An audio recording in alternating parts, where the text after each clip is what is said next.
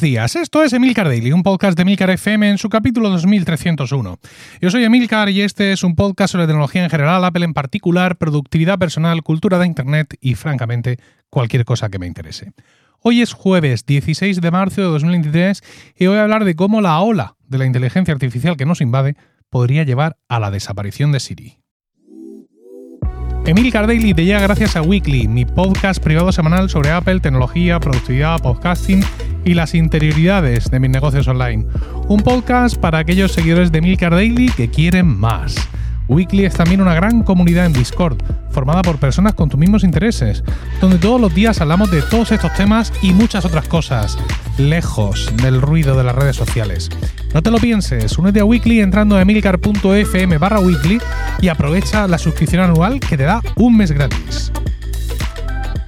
Según un artículo del New York Times, Apple está probando conceptos de inteligencia artificial similares a los que estamos conociendo gracias a, OpenAI, ¿no? Es decir, estos conceptos de, de comprensión, generación de lenguaje. Y bueno, pues está estudiando eh, cómo incorporar a Siri todos estos conceptos. dice que están, cada semana están probando cosas nuevas y están experimentando cosas nuevas. No sé. Eh, como digo, mm, se están centrando al parecer en los modelos de generación de lenguaje que son los que dan como resultado pues, aplicaciones o formas de utilizar la inteligencia, artificial como ChatGPT. Parecería interesante porque precisamente este es uno de los puntos más débiles de Siri, ¿no? El mantener, conversaciones y entenderlas, eh, que no tengas que repetir cada cosa, es decir, que tú le puedes decir, eh, oye Lola, eh, quiero saber no sé qué, Mm, que ella te lo diga y tú, refiriéndote a esa cosa, le digas, ¿y de dónde es? Y que te entienda que te has referido a lo anterior, ¿no? Algo tan sencillo como eso, o al menos tan sencillo para nosotros, es donde Siri y otros asistentes fallan, fallan mucho. No tenemos que olvidar que Siri ya es inteligencia artificial, que es que parece que esto lo ha inventado ChatGPT. Eh, Siri utiliza tecnologías de procesamiento del lenguaje natural y de aprendizaje automático, de Machine Learning, para entender los comandos de voz de los usuarios y ofrecer respuestas y soluciones. Basándose en todas estas tecnologías, Siri lo que trata es de analizar la estructura gramatical y semántica de lo que le estás diciendo, de los comandos de voz que, tú le, lanzas, para poder entender qué demonios quieres, ¿no? Entender el significado de todas esas frases habladas. Pero creo que todos podemos coincidir eh, en que las tecnologías aplicadas a Siri tienen un resultado muy limitado, ¿no? Dado que, pues evidentemente, su capacidad se limita a responder a esos comandos de voz mediante cosas que ya conoce, de manejo de tus dispositivos, de contenido de tus dispositivos, como mensajes de texto que te acaban de llegar, etcétera, o de búsquedas en internet de información que, que le estás pidiendo. No, no está Siri diseñada para en el transcurso de la entrega de esta información mantener conversaciones naturales, que es lo que más nos maravilla a nosotros realmente en estos momentos. Es decir, esto de la inteligencia artificial no es ya que tú le preguntes algo a ChatGPT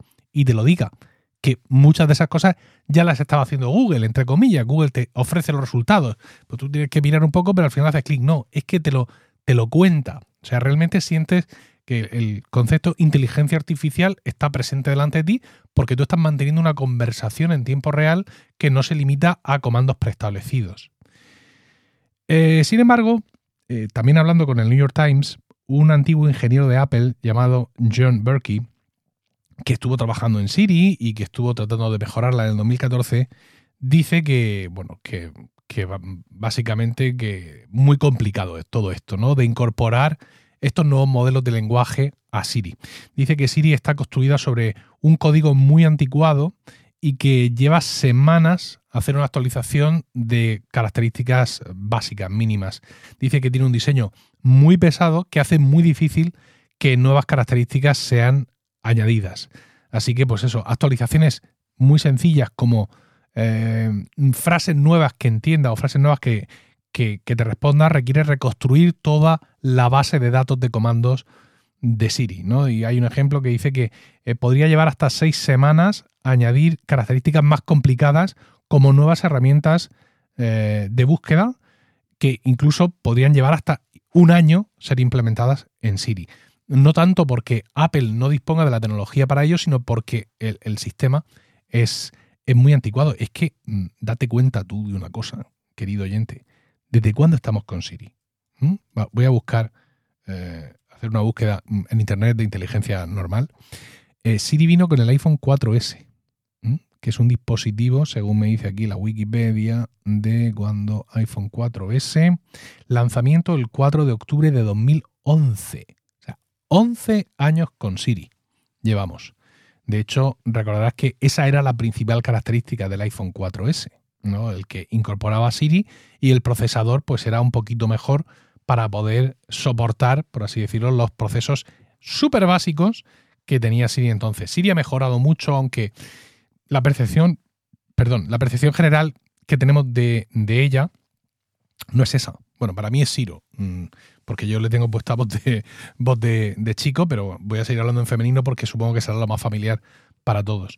Eh, la, percepción que tenemos es que ha mejorado muy poco. Ha mejorado muy poco porque se nos prometió mucho machine learning, mucha inteligencia artificial y mucho esta esquinica del procesador A no sé qué, a partir de ahora es un motor binaural que, mm, bueno, que no corta el mar sino vuela, pero la realidad es que mm, aunque pueda ser rápida y pueda generar historias y le han incorporado los atajos y em, para empezar este podcast yo digo aquí en el estudio, oye Lola, mm, comienza la grabación y pues sí, se conecta con los atajos, me cierra las cortinas, no sé qué con la luz, no sé qué, no sé cuántas, me enciende la, la Roadcaster Pro, la mesa, si no la tengo encendida. Es decir, que hay funcionalidades que le han añadido, es decir, es capaz de hacer más cosas, pero sigue sin parecernos una inteligencia artificial, porque el rastro de inteligencia que el ser humano busca es precisamente encontrar una conversación fluida con, con el ser con el que tengas enfrente. ¿no? Nos costaría mucho dar como inteligentes a formas de vida, vamos a decir aquí una tontería, extraterrestres, si no fuéramos capaces de mantener un intercambio de, conceptos, eh, aunque fuera básico por las diferencias eh, biológicas e intelectuales, pero que nosotros sintiéramos que, hay una acción-reacción, ¿no? Y eso es lo que te, lo que te pasa con Siri, que no, que no ves que reaccione a, las cosas. Em, claro, vamos a ponernos un poco en, la piel de Apple, ¿no? Y es que mm, pues esto mm, mm, tiene que ocurrir por algún motivo. Es decir, también es posible, piensa en el parámetro del que parte Siri. Siri está en tu equipo, todo funciona en tu equipo. Si le preguntas a qué hora juega el Madrid o el Barça, te lo va a buscar en internet, pero todo el proceso está en tu equipo. ¿eh? Lo que queda en el iPhone eh, permanece en el iPhone. Esto es la privacidad y todo esto, ¿no? Entonces, pues claro, es posible que actualizar Siri, mejorarla realmente, sea muy difícil de implementar, pues por la complejidad de la programación, evidentemente, pero también por la, necesidad de Apple de equilibrar la precisión y la calidad de las respuestas de Siri con su eficiencia en términos de uso del procesador y del consumo energético de esos procesos. Insisto, tenemos procesadores brutales, pero no olvidemos que la mayor parte de todo eso tiene que pasar en tu propio teléfono por definición. Así que bueno, pues Apple a lo mejor podría decidir que esta no es su guerra, y lo mismo aquí, mete las patas hasta el corvejón. Quiero decir, si nos fiamos de todo lo que dice este antiguo ingeniero, el John Berkey este, eh, parece imposible pensar que le metan a Siri por detrás algún modelo de lenguaje natural como ChatGPT. Pero claro, insisto, dada la situación actual de la tecnología, no sé si se lo puedo reprochar. ¿Por qué? Pues porque, bueno, pues ChatGPT es alucinante, pero todos los días ves en tu red social alguna captura de alguien que pone algo donde se ha equivocado. Eh, de hecho, muchas veces explicando, yo, mismo creo que fue en Weekly, eh, explicándole una cosa, le dije, no, eso no es así. Date cuenta de que la respuesta que me has dado no es correcta. Y me respondía, tienes razón, porque le estaba preguntando, eh, era algo de macOS, cómo activar o cómo desactivar algo en los ajustes del sistema. Y me estaba dando unas pistas, o sea, ajustes del sistema, pestañas de no sé qué, que, que no existían. Entonces le tuve que hacer ver su error y me dice, tienes razón. A lo mejor es porque lo que yo conozco se queda hasta no sé qué versión. Entonces, claro, eh, pues hay algunas cosas que, insisto, que no tiene por qué saber, eh, porque los conocimientos cambian mucho, porque no puede precisar sin conexión a Internet, en el caso de ChatGPT, mm, o porque, bueno, Siri sí tiene conexión a, Internet, pero y saca de ahí mucha información que le pides, pero al igual que un buscador te la pone en la trompa. Yo le he preguntado, ya sabes que grabo esto el día anterior, ¿no? Yo estoy grabando esto miércoles por la tarde. El Madrid juega dentro de un rato. Y le he dicho, ¿qué portero eh, le he preguntado a, Siri, ¿qué portero va a jugar esta noche con el Real Madrid? bueno, eso lo sabe todo el mundo, va a jugar Courtois porque es el portero titular y a esta, a esta hora, en estos momentos, no está lesionado. Entonces, claro, como convulsiona, porque no es capaz de, de responderme a eso, me dice, estos son los porteros del Real Madrid. Y me da una lista de los porteros que, que los cinco porteros que tiene el Madrid registrados para jugar con la primera plantilla, los dos, los dos de la primera plantilla y los tres zagales del filial. A lo mejor una inteligencia artificial de estas de ahora, o sea, un chat GPT con conexión a Internet, sí me dice, todavía no se han publicado las alineaciones, no lo sé, o, no lo puedo saber, pero lo normal es que juegue Thibaut Courtois porque es el portero titular, porque ha jugado no sé cuánto. y, claro, Mm, pero para eso necesitas mucho, ¿no? Necesitas esa conexión a internet, pero también pues mucho, mucho proceso para conseguir que, que te dé toda esa información correctamente. Y yo esto creo que está fuera de las capacidades offline que Apple quiere para su asistente. Así que si Apple quiere estar en esta batalla, si no quiere quedarse atrás y darnos un asistente realmente inteligente que llevar en nuestros bolsillos, a lo mejor es el momento de decir adiós a Siri y apostar de pleno por lo que la tecnología de inteligencia artificial nos ofrece hoy. Microsoft ha dado un paso rápido, sobre todo rápido, ¿eh? rápido y rotundo, incorporando la inteligencia artificial a su buscador Bing y a su navegador Edge. Pero Apple, ya la conoces, ¿verdad? Piensa que las prisas son para los ladrones y no parece inquieta por este huracán. Esperemos que las gafas de realidad aumentada o mixta o lo que sea no les estén provocando ceguera y que dicho huracán no acabe volándole en la casa. Espero tus comentarios en Mastodon, emilcar.es Mastodon o allí donde me busques y me encuentres, como por ejemplo la comunidad de Weekly en Discord.